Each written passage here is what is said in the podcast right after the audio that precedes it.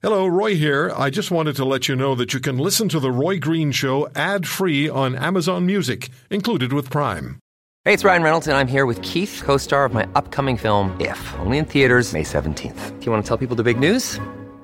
All right, I'll do it. Sign up now and you'll get unlimited for $15 a month in six months of Paramount Plus Essential Plan on us. Mintmobile.com slash switch. Upfront payment of $45 equivalent to $15 per month. Unlimited over 40 gigabytes per month. Face lower speeds. Videos at 480p. Active Mint customers by 531.24 get six months of Paramount Plus Essential Plan. Auto renews after six months. Offer ends May 31st, 2024. Separate Paramount Plus registration required. Terms and conditions apply if rated PG. Mark Scholz joins me on the Roy Green Show on the Corus Radio Network. Actually, Mark reminded me of of that date and that event in his op-ed piece for the Calgary Herald, and uh, it was it's excellent reading. You'll find it online. You'll probably also find it at Oil Respect, and we'll we'll get to that in a second. The federal court of this country, in a two to one vote, because that's what it was, was a vote by judges. That's what it is. It's a vote. They make their decisions and then they individually um, present their points of view. So they have a majority decision and they have the dissenting view. But it's it's a vote. It's kind of like American Idol or Canadian Idol, really. And I don't mean to be disparaging, but at its most fundamental common denominator, that's what it is. It's two judges saying this and the other judge saying that. So the, the federal court overturned the federal government's green light to build the Northern Gateway pipeline as Mark points out in his op-ed piece, 68% of Canadians told a national pollster they approve of more pipelines to bring our natural resources oil to market. It only makes sense. It only makes sense. Folks, we have something the world wants. Let's sell it to them. And I understand the environmental concerns as, as, as, much as I possibly can. And I have environmental concerns as well. I don't want to see this stuff spilling all over the place and destroying pristine, um, you know, c- country and, and, and, and causing irreparable, potentially uh, environmental harm. But a lot of things were covered. Most everything was covered to the satisfaction, certainly, of the federal government, the elected arm of this whole equation. People are getting mad at me while I'm reading this. The environmentalists are saying, there he is. There's the guy that just, you know, puts everything in the green bag. He doesn't sort. Yeah, I do. Mark Scholz is the uh, president of the Canadian Association of Oil Well Drilling Contractors and spokesman for Oil Respect. And like, I said, he wrote an op-ed piece in the Calgary Herald in which Mark Scholz compares the building of pipelines today to the nation-building completion of the first national railway on November the 7th, 1885. Mark, it's been a while since you've been on the show. Thanks for taking the time today. Thanks so much, and happy Canada Canada Day long weekend. Absolutely, and the same to you. I just I just find it I always find it irritating when there's a two to one. I understand five to four with the Supreme Court. It's just the way it is. It's a final court of arbitration. There's nine judges. If it's five to four, that's the way it is. Um, clearly, you have a vested interest in pipelines being built, but then so does Canada. Our economy is stuttering. We have recalcitrant mayors in the Montreal area refusing Energy East passage through their fiefdom, and now the federal court rules to remove Parliament's approval of the Northern Gateway, and not even, as I said, unanimously, but rather two to one. Um, what what is the most fundamental point that has to be understood about the pipeline issue and the pro-pipeline argument, keeping in mind there are significant numbers of people who have legitimate environmental concern. Yeah, I mean, for sure. I mean, I, I think the big question um, that Canadians as a whole have to really answer to themselves is that, um, you know, do we want to maintain the standard of living that we've come to appreciate? Do we want to be in a position to be leaders on the world uh, stage of the most, you know, environmentally responsible oil and gas products reaching destinations not only in serving our domestic market but our, but the international market as well. And it, really is a it, it, really is a serious question, and it's a question that the government uh, of today is going to have to decide on some several infrastructure projects in the next uh, six months. Exactly. One of them being Trans Mountain. Uh, they they've said that they the federal cabinet will be making a decision at the end of the year, and it uh, it it really boils down to whether Canada is serious about being an energy supplier and a responsible energy supplier, and and we can certainly say no to that. And um, by rejecting uh, significant infrastructure projects and pipelines, that would effectively say that Canada wants out.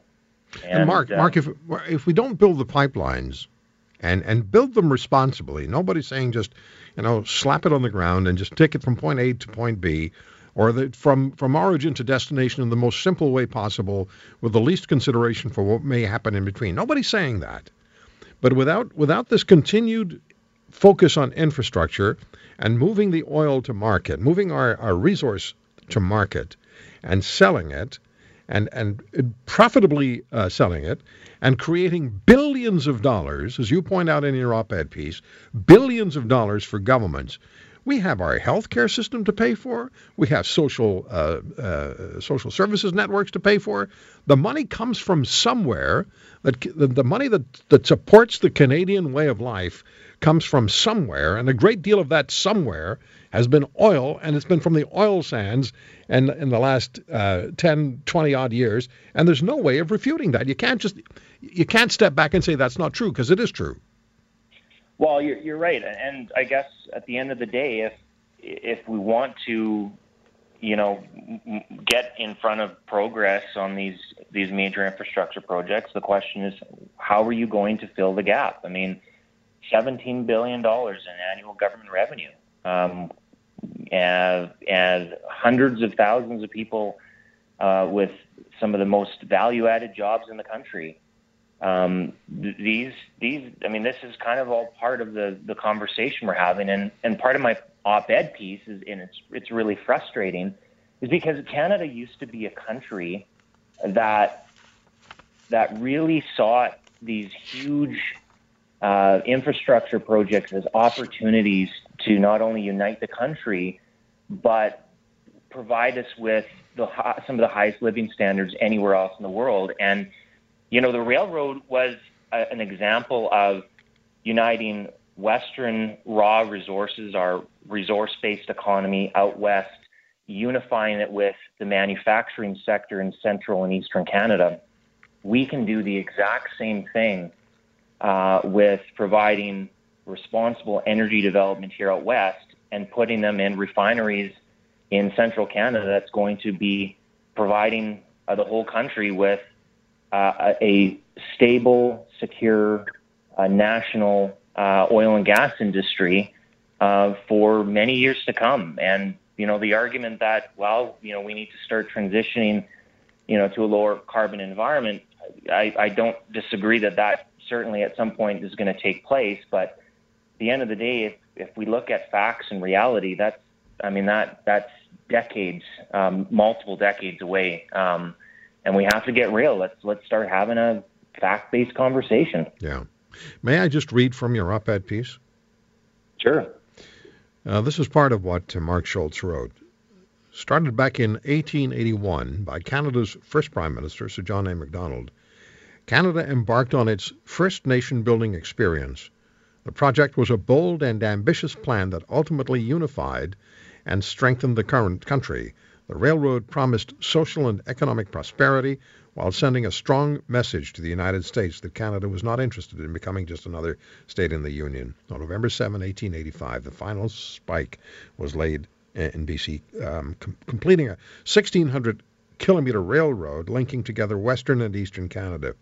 The project required tremendous political courage and leadership, but the results were worth the effort.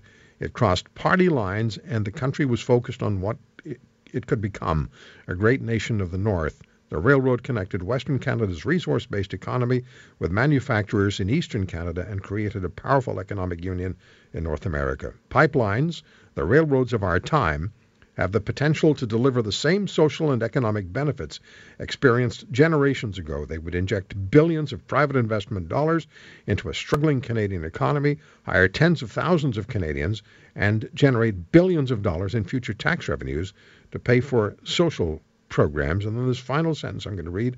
Moreover, they would tie the country together, securing our high standard of living and positioning Canada as the world's preferred supplier of responsible oil and gas. Says it all.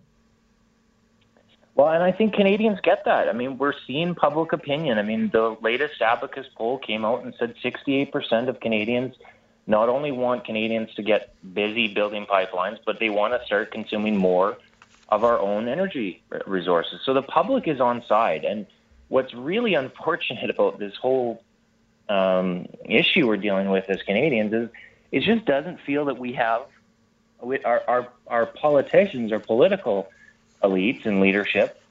Um, either they they're ignoring um, the fact that Canadians want this to be done, or they're just in denial. And unfortunately, when you have a lack of leadership at the political uh, level, um, it makes the will of getting some of this infrastructure built incredibly difficult. And um, you know, it's very clear the will of the people is there. I mean, we live in a country that uh, we have a rule of law. We uh, the, uh, the country is speaking, and yet our political leadership is is dragging its heels on this and is uh, really making us lose one of the biggest, uh, you know, new opportunities of of Canada, and that is being and positioning ourselves as an energy superpower. I mean, one of the most ironic things about this whole thing is I know uh, Prime Minister Harper at one point said that his vision of Canada was for us to become a, you know, an energy superpower.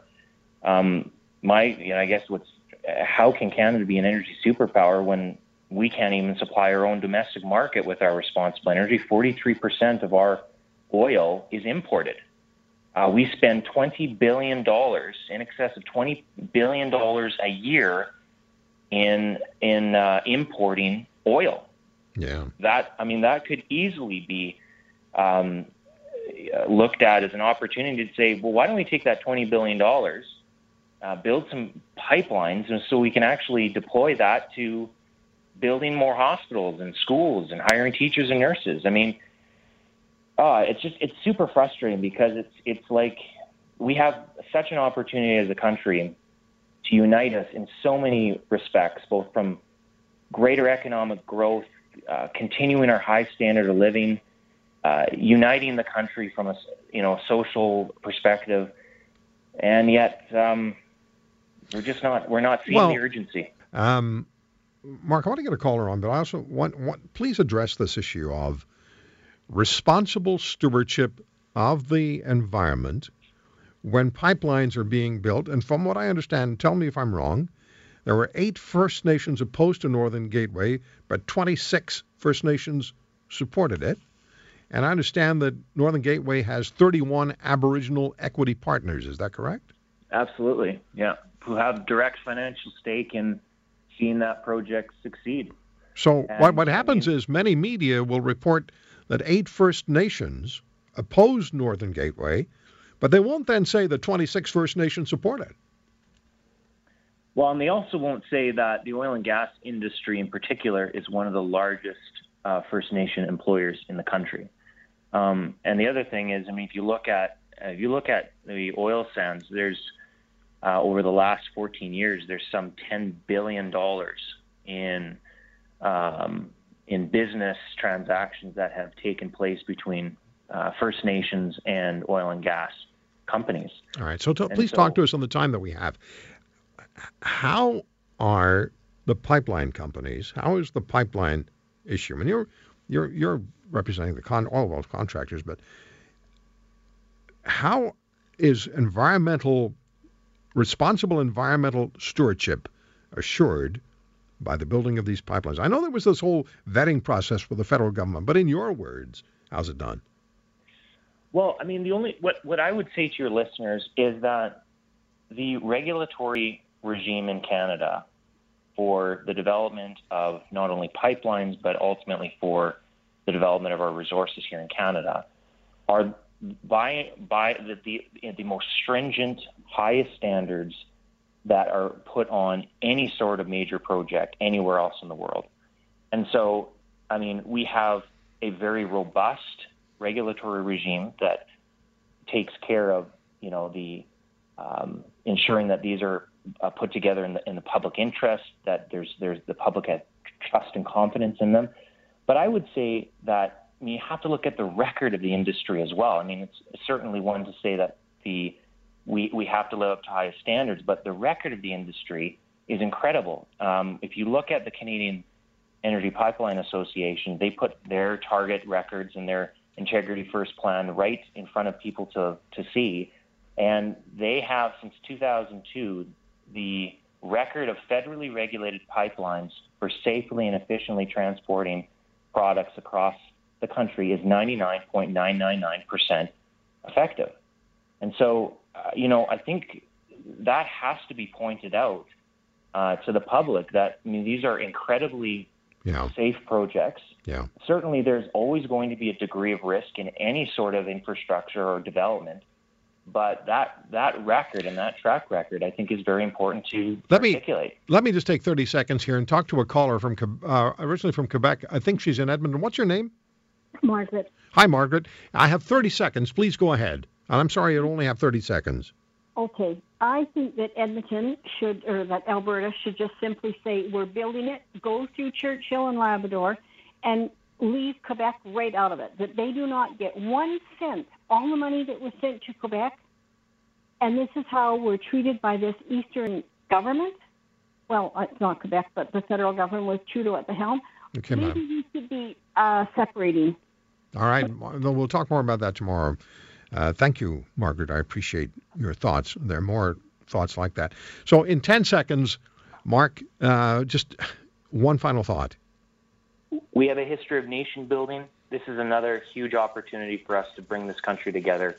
And I really hope that the federal government sees this as an opportunity okay. to unite this country. Pipelines are the nation building opportunity of our time. The Calgary Herald, you can check it out online or go to oilrespect.ca. You'll find it there as well. Mark Scholz, thank you for the time. Thank you.